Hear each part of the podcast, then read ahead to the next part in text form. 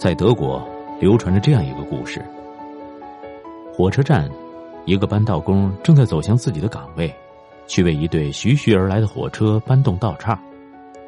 这时，在铁轨的另一头，还有一列火车从相反的方向驶进车站。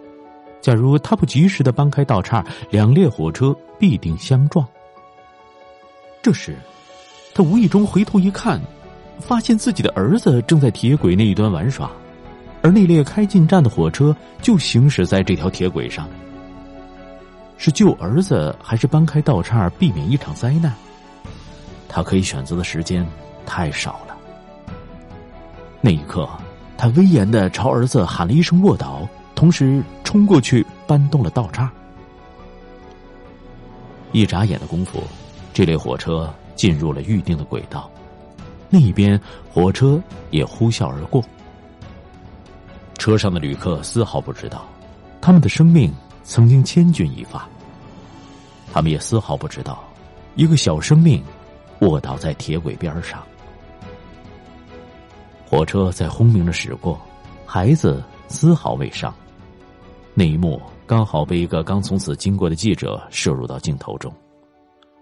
不久，德国一家电视台出高薪征集十秒钟惊险镜头活动。许多新闻工作者为此趋之若鹜，征集活动一时成为人们关注的焦点。在众多参赛作品中，这个名叫“卧倒”的镜头以绝对的优势夺得了冠军。获奖作品在电视播出的那天晚上，大部分人都在电视前面观看了这组镜头。最初是等待、好奇或者议论纷纷，十秒钟后，每一双眼睛里都是泪水。可以毫不夸张的说，德国在那十秒钟以后足足肃静了十分钟。人们猜测，那个扳道工一定是一个非常优秀的人。后来人们才渐渐知道，那个扳道工是一个普普通通的人，他唯一的优点就是忠于职守，没误过一秒钟。而更让人意想不到的是，他的儿子是一个弱智儿童。他说。他曾一遍遍的告诉儿子说：“你长大后能干的工作太少了，你必须有一样是非常出色的。”儿子听不懂父亲的话，依然傻乎乎的，但在生命攸关的那一秒钟，他却卧倒了。这就是他在跟父亲玩打仗游戏时唯一能听懂并且做的最出色的动作。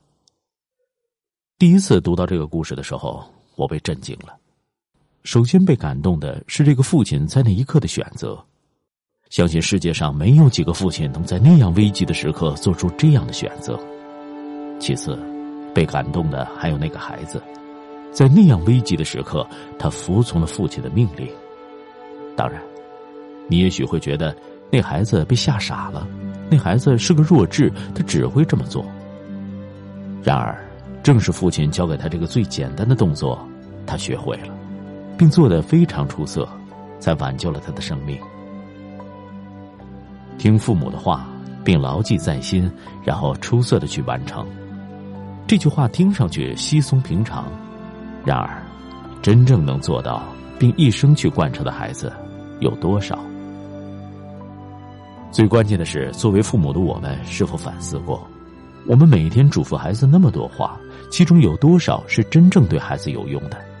有多少是我们自己以身作则的？我们的很多家长不许孩子上网打游戏，而自己却时刻刷着手机，教育孩子要孝顺父母，自己是否又做到对年老的父母和颜悦色了呢？希望孩子好好学习，天天向上，而自己却在韩剧、麻将中浑浑噩噩。很多家长这么教育孩子。说就是因为爸爸妈妈小时候没有好好读书，所以现在没出息，所以现在希望你能够弥补爸爸妈妈的遗憾，好好读书。所以才有了学生因成绩不好被家长骂太笨了。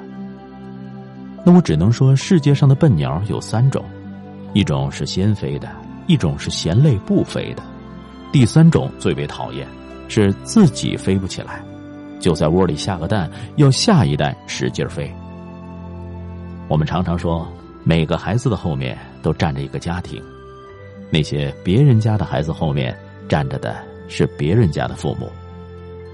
望子成龙的我们，首先要做好的是自己。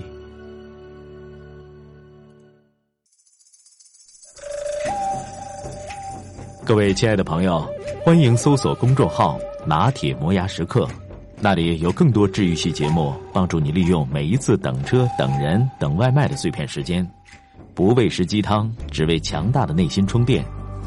公众号：n t m y f m。N T，就是拿铁的拼音字头，后边的四个字母是 My F M，中间没有空格。输入中文六个字“拿铁磨牙时刻”，认准蓝色咖啡杯标识，欢迎你的加入。